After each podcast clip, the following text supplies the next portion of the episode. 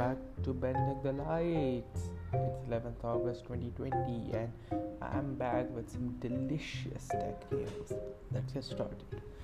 USB WeChat ban could cut global iPhone shipments by 30%, since says analyst Ming Chi Kuo. Ming Chi Kuo has warned investors that the administration's decision to ban US companies from having business relationships with firms, including WeChat, may have a significant impact on the app on Apple sales worldwide.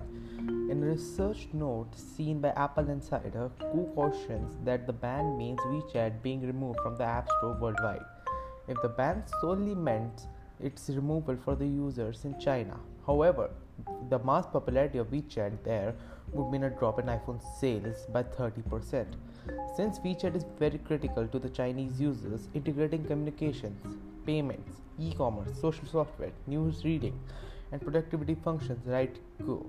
We believe that the move will tank uh, iPhone shipments in the Chinese market. Secondly, WhatsApp iPad app awaiting proper multitasking, multi-device support, says Leaker. Thank God it's coming. It's more than a year since we first heard that an official iPad WhatsApp app was in the works, along with a Mac one also, but it has so far come to nothing. Nothing. A new report today may explain this. It is currently possible to use WhatsApp for Mac, but it's not ideal. The app can't be used on its own, requiring a wireless connection to your phone. All messages incoming and outgoing are relayed through your iPhone. The situation is even worse on the iPad. There is no official app of WhatsApp on the iPad, requiring us to use third party ones, which perform the same relaying trick via a web based API. I use messaging for iPad on iPad, so WhatsApp on iPad. And the iPhone app can only relay to one device at a time, so you can't use it on your iPad and Mac at the same time. WhatsApp is working on the possibility to use the same account on different devices. Actually, they are testing the feature in order to work with four devices at the same time. When the user wants to use WhatsApp on a second device, there is the need to copy the chat history. In this case, WhatsApp always requires a Wi Fi connection because it may use a larger amount of data on your plan. When WhatsApp has safely copied the chat history to the second device, it will finally possible it will be finally possible to your to use your account from it. Note that any messages will be de- delivered to all your family devices. So chat history will always be synced across platforms. Whatsapp has also developed an ipad app that will be released after the activation of the feature. So you will be able to use whatsapp on your iphone and your ipad at the same time apple watch is getting micro led wow fascinating a new industry report claims that Apple will first use a micro LED display in the future Apple Watch as soon as 2023. Following previous reports that the Apple Watch Series 6 might not have a micro LED display, a new report backs up the idea that it will not. The chairman of Epistar says that Apple will move to the displays but suggests that it won't be until a Series 9 or Series 10. That's really far away. According to DigiTimes, Epistar's Lee, B- Lee Bingjie has said that there are some smartphone vendors showing interest in adopting micro LED displays. He reportedly said that the watch's 300 by 300 pixels would require around 300,000 micro LEDs. Companies including Epistar had previously had difficulty producing these displays, but Bingjie says that the firm is now able to use what it's called mass transfer technology to make a screen in one manufacturing process. This ability means Epistar is now moving towards achieving what Digitimes refers to as reliable production capability. The company estimates that it will be able to produce micro LEDs watch display in between 2 to 3 years. Pixel 4 and Pixel 4a are the first Android smartphones to get IOXT certification. The Pixel 4a was announced last Monday and still has over a week to go before becoming available. On the security front, it features a Titan M chip and 3 years of update. Google today also revealed that the phone, along with the Pixel 4, is the first Android device to get IOXT certification at launch. The Internet of Secure Things Alliance IOXT is behind a security compliance assessment program for connected devices connected devices like smartphones, smart speakers, and lightings.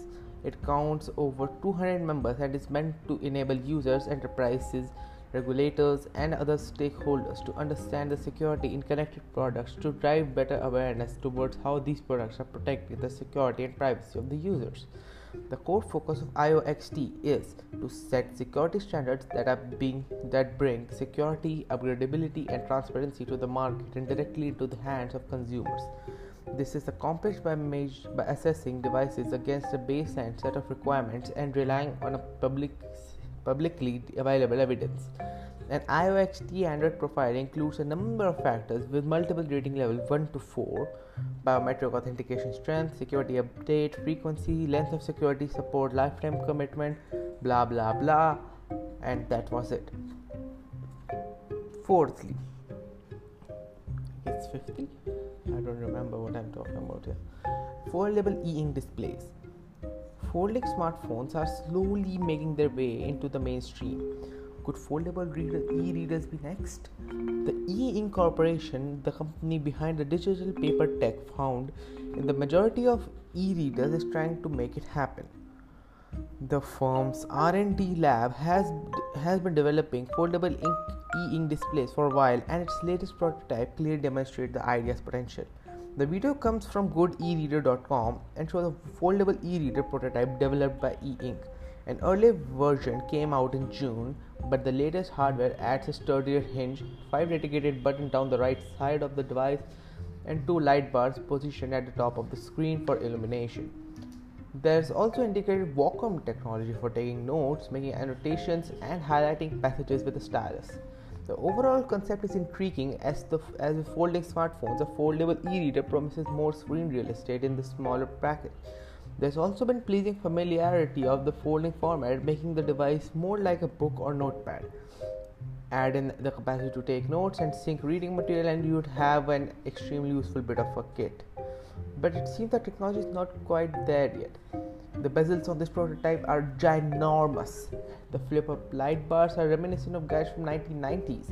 While note taking on e-readers generally constrained by low latency, using e-readers to take notes is certainly a growing market but it's not yet a seamless enough experience to overtake old fashioned pen and paper. Still, we'll be watching the development of this tech with interest. Now it's time for 10 gigabit news. Tesla is going to make a smartwatch after the after its revealed FCC patent. The watch probably is for the keyless car. Tim Cook joins the billionaire club as Apple's value climbed towards $2, $2 trillion. Google Maps is coming back to the Apple Watch and now supports the CarPlay dashboard. Apple has been ranked 12th in the Fortune 500. Wedbush raises AAPL price target to industry high $515. Google delays deprecation of Chrome apps on all platforms. Android 11 upgrades autofill password by using your keyboard already working with G Suite. Google Home 2.26 adds advanced networking settings from the Google Wi-Fi app. OnePlus pulls inspiration from Samsung's One UI with Hydrogen OS Android 11 update. Some classic Hangouts messages are appearing in the Google chat for personal accounts. Gboard and auto, laten- auto low latency mode for gaming coming to the Android TV. Uber and Lyft ordered by a Californian judge to classify drivers as employees. Minecraft Education Edition is now available in Chrome OS. Xbox Series S controller has been leaked, and Samsung releases Note 20, Note 20 Ultra, Galaxy Tab S7, and S7 Plus, Galaxy Buds Live, the A and C ones, and Galaxy Z Fold 2. That's it. Now it's time for the songs of the day. First up, Curiosity by Nakajima Megumi. Secondly, Exile by Taylor Swift and Bon Iver. Thirdly, Love is the Name by Sofia Carson these are three of the songs that I really appreciate if you guys heard. Series of the week. These are series that I recommend you guys to watch throughout the week. First up, ReLIFE. Where you can watch where can you watch it? Crunchyroll. Secondly, Stranger Things on Netflix. Movies of the day. Interstellar and Ready Player One. So that was it for today. I hope you guys liked it and it would be a really phenomenal help if you guys help push forward my content by sharing my podcast. Well, that's it for today, and come back tomorrow for more tech news. And as always, be cloudy and exploit the cloud. Peace.